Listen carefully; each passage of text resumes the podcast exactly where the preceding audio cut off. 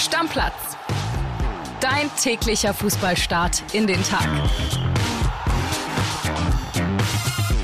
Servus, hallo, guten Tag, liebe Stammis. Da sind wir wieder. Heute in der Konstellation Podcast Papa und ich, Podcast Kili. Grüß dich, Flo. Moin. Grüß dich, Kili. Schön wieder hier zu sein. Ich war ein paar Tage nicht hier. Sieht alles immer noch gleich aus. Ich habe allerdings jeden Tag gehört, aber jetzt habe ich auch mal wieder richtig Bock mit dir hier. Ja, ich habe auch äh, sehr große Lust, wieder über Fußball zu sprechen. André war gestern auf dem Rückweg aus Prag, hat sich dann den Nachmittag freigenommen. Gestern Abend waren André und ich noch beim Darts-Turnier, äh, hausintern von Bild. Ergebnisse verraten wir noch nicht, machen vielleicht die Tage. Da müssen wir uns noch mal so ein bisschen die Pfeile erst um die Ohren schmeißen. Lass uns loslegen, äh, Flo, mit dem Thema BVB beziehungsweise Jude Bellingham. Der Wechsel ist durch. Wir haben gestern auch auch ausführlich, André und ich in der Folge drüber gesprochen. Wir alle wissen, 103 Millionen kommen sicher rein, 30 Millionen kann es ja erfolgsbasiert on top dazugeben für den BVB. Und jetzt ist natürlich die große Frage, was stellt der BVB mit dieser Kohle an? Und es gibt ein paar spannende Namen, einige haben wir schon gehört, aber es gibt noch ein paar neue, die da auf dem Transferzettel des BVB stehen. Und mehr über diese Namen erzählt uns der geschätzte BVB-Kollege Jörg Weiler. WhatsApp ab. Was für ein geiles Geschäft von Borussia Dortmund. Aber BVB aus Hans-Joachim Watzke hat im Interview mit der Bild am Sonntag ja schon klargestellt, dass nicht die komplette Summe reinvestiert werden kann, die man jetzt für den Bellingham-Deal bekommt. Das heißt im Umkehrschluss für Sportdirektor Sebastian Kehl, dass er so rund 60 bis 65 Millionen Euro ausgeben kann für neue Stars. Und da ist die Liste natürlich ellenlang.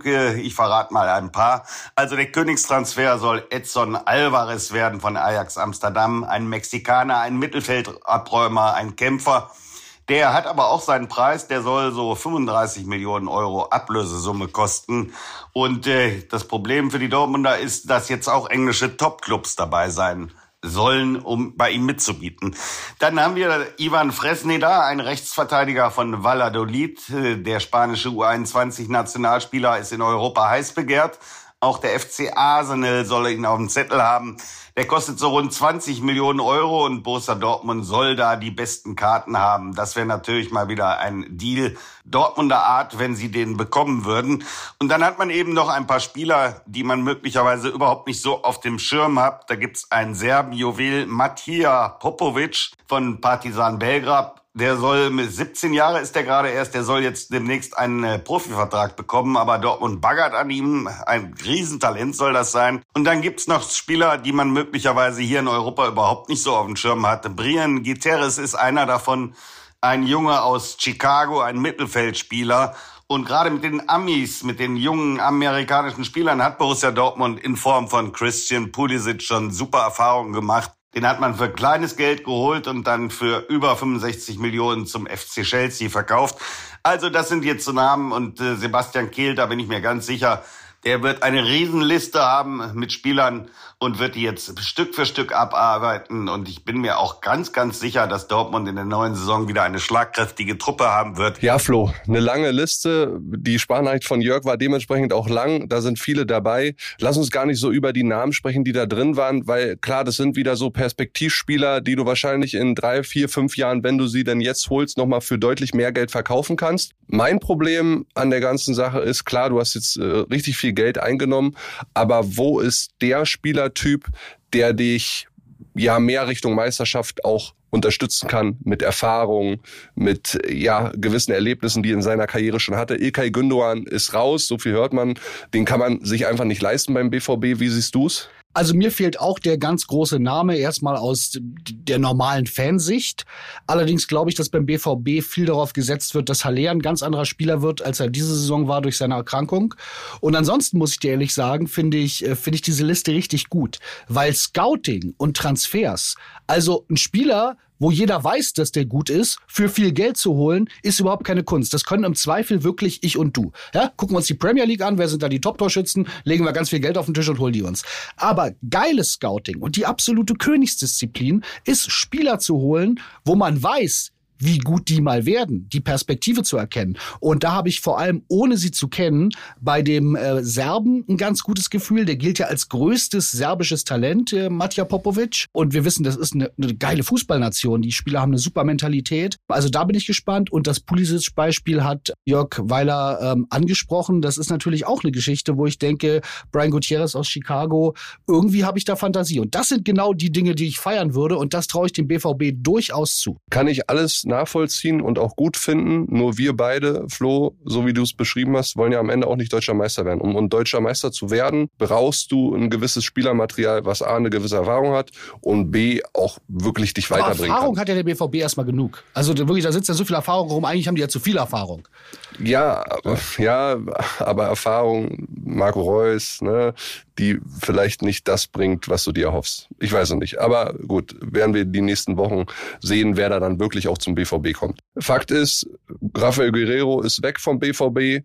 Da haben wir auch gestern schon kurz berichtet, dass er sich mit Bayern mehr oder weniger einig ist. Bayern weiß auf jeden Fall, was sie da bekommen. Thomas Tuchel kennt die schon aus seiner Dortmunder Zeit, äh, ist ein super Linksfuß, der variabel einsetzbar ist. Man hört aus München sowas wie Luxus-Backup, den du dann für alle Positionen äh, hast. Also ein wirklich guter Transfer.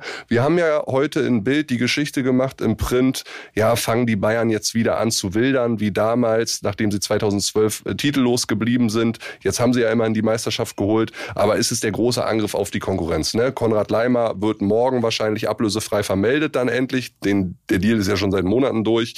Jetzt haben sie Rafael Guerrero ablösefrei vom BVB. Ich sag dir ganz ehrlich, aus meiner Sicht, man kann man das nicht als Wildern beschreiben, so wie damals 2013 mit Götze, der ja aus einer Ausstiegsklausel rausgekauft wurde, oder auch Lewandowski, wo man ganz lange vorher schon den Deal mit ihm perfekt gemacht hat.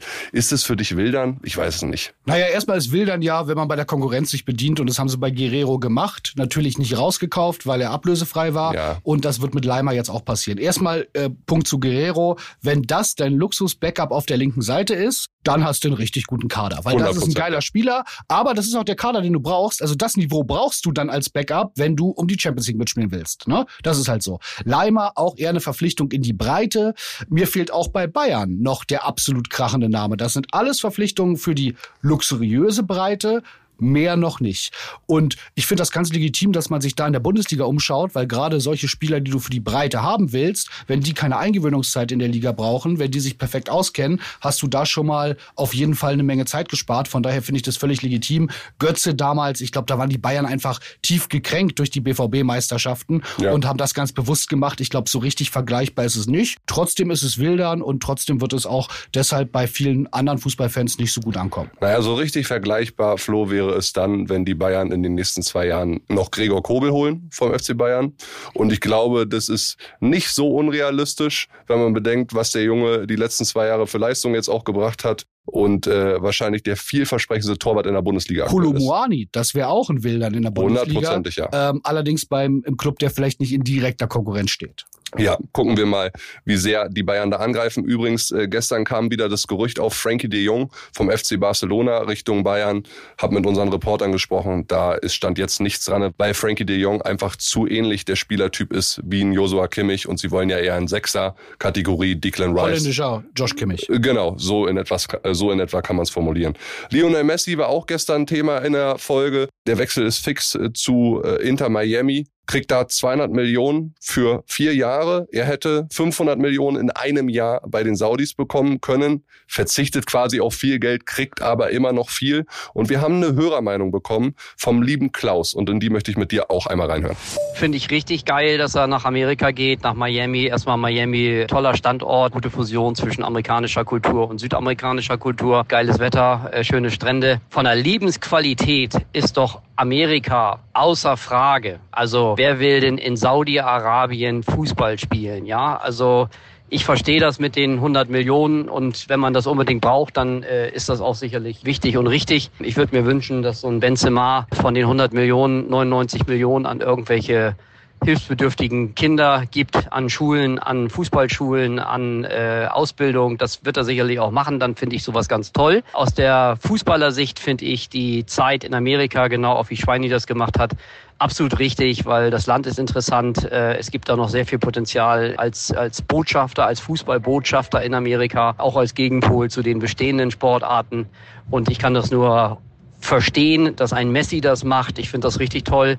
Und äh, der wird da auch eine gute Zeit haben. Und das führt dich immer irgendwelchen Sandkornstaaten bevorzugen. Ja, Klaus, äh, ich glaube, wir sollten mal ein Bier trinken gehen. Grüße gehen raus. Äh, ist nämlich absolut meine Meinung. Ich finde das ein Sensationsmove von Messi und ich sehe das auch wie Klaus. Miami ist eine der geilsten Städte der Welt. Wenn man da leben kann und dazu noch äh, Fußball spielen, was ihm ja offensichtlich noch sehr viel Freude macht, weil fürs Geld braucht er nicht mehr spielen und dann noch so viel Geld bekommt, da kann man gar nichts falsch machen. Und dazu kommt die MLS. Das ist ja auch keine Wald- und Wiesenliga. Das ist amerikanischer Profisport. Die haben Trainingseinrichtungen, das ist medizinische Betreuung, das ist alles auf dem Niveau, wie wir das aus Europa kennen. Trainingszentren in Amerika sind teilweise viel krasser als in genau. Europa. Und das ist wirklich, äh, und dann halt Miami, diese Traumstadt. Also das ist, ich kenne wenig schönere Orte auf der Welt, wenn man über Städte redet. Und von daher finde ich das ein super, super Move von Messi. Ich gehöre allerdings auch nicht zu der Kategorie, die ihn verurteilt hätte, fürs Doppelte oder Dreifache dreifache Geld in die Wüste zu gehen, weil ich immer sage, diese moralischen Ansprüche würden wir auch bei keinem anderen Arbeitnehmer anlegen und sagen, ja, das darf er jetzt aber nicht, das gehört sich nicht, er versaut seine Karriere, seinen Ruf, keine Ahnung. Aber das ist doch wirklich der perfekte Bilderbuch, äh, Bilderbuch-Move. Noch zwei Jahre schön Miami. Ich äh, habe ganz, ganz fest geplant, äh, in den nächsten äh, Monaten, äh, vielleicht im nächsten Jahr nach Miami mal wieder zu kommen, da ein paar Tage zu verbringen. Und wenn ich dann noch Messi spielen sehen könnte, äh, wäre doch überragend. Ja, lass uns doch einen Stammplatzausflug machen, Podcast Papa beantrage ich die Dienstreise. Wird ganz sicher abgezeichnet. Sehr gerne, da hätte ich sehr Bock drauf.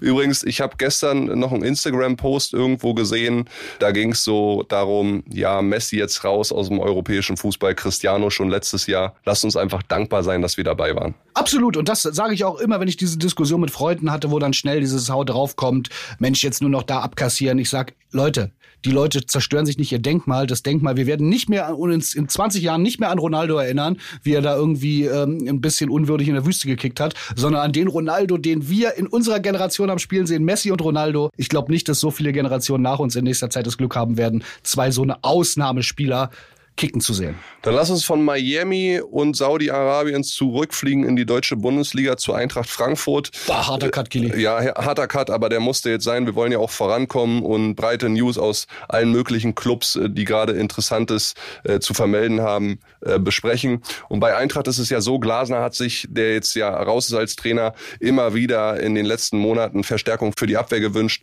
Pacho ist ja schon da, der kommt von äh, Belgienmeister Antwerpen. Und jetzt hört man wieder so ein paar Namen, die kursieren, was die Abwehrverstärkung bei der Eintracht angeht. Und ich habe mal bei unserer Reporterin Ulrika Sickenberger nachgefragt und die hat eine Sprachnachricht geschickt, wer da noch so alles auf der Liste steht.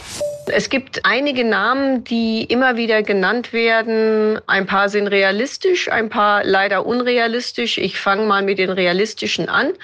Da ist zum einen das Franzosentalent äh, El Shaddai Bichaibu ich hoffe, ich spreche es richtig aus, aber wenn er kommt, werden wir noch viel Spaß haben. Er kommt von PSG, ist wie gesagt ein ganz, ganz großes Talent, hat letztes Jahr ähm, auch schon äh, Champions League gespielt und ist wirklich einer der ähm, top heißen Kandidaten bei Eintracht, genauso wie Jan Bissek, der U21-Nationalspieler ist im Moment noch in Aarhus spielt. So, das sind die zwei, die wirklich auch in das Beuteschema von Eintracht und Sportvorstand Krösche passen. Dazu kommen natürlich dann so, ja, sagen wir mal, fast unerreichbar unfassbares Regal. Äh, Victor Lindelöf, den wollten sie äh, ja im Winter haben. Von Menu, da hätte der Transfer auch fast geklappt, nur hat ähm, Erik Ten Haag dann nochmal sein Veto eingelegt. Jetzt ist er völlig unrealistisch, weil er inzwischen auch wieder Stammspieler ist in der Premier League und eigentlich auch gar nicht mehr weg will. Dann hatten wir noch das Thema Mafropanos vom VfB Stuttgart und auch Lacroix von, von Wolfsburg. Beide auch sehr, sehr interessant für Eintracht, allerdings äh, ablösetechnisch äh, nicht wirklich realisierbar, sodass das ist zumindest mal, was die aktuelle Situation betrifft, auf die zwei Erstgenannten rausläuft. Und dann muss man mal gucken, äh, was sie dann noch holen, weil sie auf jeden Fall noch einen erfahrenen Spieler für die Abwehr haben wollen. Ja, Flo, den Bicciabo habe ich mir mal gestern Nachmittag genauer angeguckt. Wirklich ein Riesenjuwel, 18 Jahre alt, 1,96 groß. Also da scheint Eintracht Frankfurt momentan am Kolumuani der Abwehr zu baggern.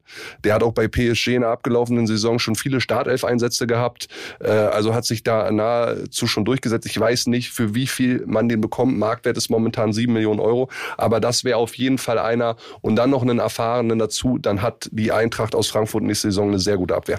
Ja, alles keine Namen, wo ich sage, deswegen gucke ich Frankfurt nächstes Jahr im Einzelspiel. Aber das ist ja bei BVB auch nicht so. Ist beim BVB auch nicht so und bei Frankfurt muss man sagen, das hätte ich bei Kolomoani auch nicht gesagt. Wenn du mir gesagt hättest, die holen den Kolomoani, hätte ich auch nicht gesagt. Da hätte ich gesagt, ja, ja, gut, sollen sie den mal holen. Ist halt so ein Frankfurt-Move fürs Mittelfeld. Haben wir jetzt gesehen. Von daher schaue ich da ganz genau hin, was Frankfurt macht, weil ich auch bei Krösche genau davon überzeugt bin, dass der ein Typ ist, der sieht, wie Spieler in fünf Jahren sein können obwohl es, obwohl sie jetzt noch nicht so weit sind. Ja, dann habe ich für dich und äh, euch Stammis da draußen noch ein, zwei kurze Transfermeldungen. Maxi Mittelstädt äh, schon am Mittwochabend durchgegangen von Hertha zum VfB Stuttgart, Dreijahresvertrag unterschrieben, hatte ja in Berlin erst verlängert im Winter, äh, Ablöse so zwischen 500 und 800.000 Euro. Der bleibt auf jeden Fall erstklassig, während Hertha in die zweite Liga geht. Für Stuttgart ist es der zweite Neuzugang für die nächste Saison nach dem Sturmtalent Jovan Milosevic. Bin sehr gespannt, wie Mittelstädt sich da macht, weil eigentlich finde ich die Jungen gar nicht so schlecht. Andere Hertha-News ist, dass Inter Mailand, die ja jetzt am Wochenende das große Champions League-Finale bestreiten, dran sein soll an Dodi Luke Bacchio. Soll auch schon Kontakt gegeben haben mit Hertha. Angebot liegt noch nicht vor. Und in England auf der Insel gab es einen Riesentransfer. 52 Millionen Ausstiegsklausel aktiviert von Liverpool für Alex McAllister, argentinischer Weltmeister. Der kommt von Brighton. Ja, Flo, also wenn du nichts mehr hast, würde ich sagen. Ich würde den Stammis nochmal unseren Bild Plus Code äh, ans Herz ah, legen. sehr guter Call, ja. Ein Jahr für 1999 und ich kann es wirklich nur jedem empfehlen. Ich war jetzt ein paar Tage verreist mit Kumpels, alles Stammplatzhörer und der eine, Grüße gehen raus an meinen Kumpel Frank, hatte kein Bild Plus und kriegte unsere Push-Mitteilung, DFB-Star vor Wechsel zu Real. Und verbreitete dann das Gerücht, dass Musiala vom Wechsel wäre. Helle Aufregung bei uns in der Reisegruppe. Ich dachte, das kann doch alles nicht sein. Der konnte aber nur die Überschrift lesen, wo wir natürlich nie alles verraten. Wenn ihr also nicht so sein wollt wie Frank und glaubt, äh, dass dann Musiala von Bayern zu Real verkauft wird, sondern gleich den Wissensvorsprung gehabt hättet und gewusst hattet, es ist Havertz, dann sichert euch das Angebot, Leute, ist unschlagbar. 19,99 Euro für ein Jahr Bild Plus. Die beste Fußballredaktion der Welt, sage ich nicht nur, weil ich da arbeite.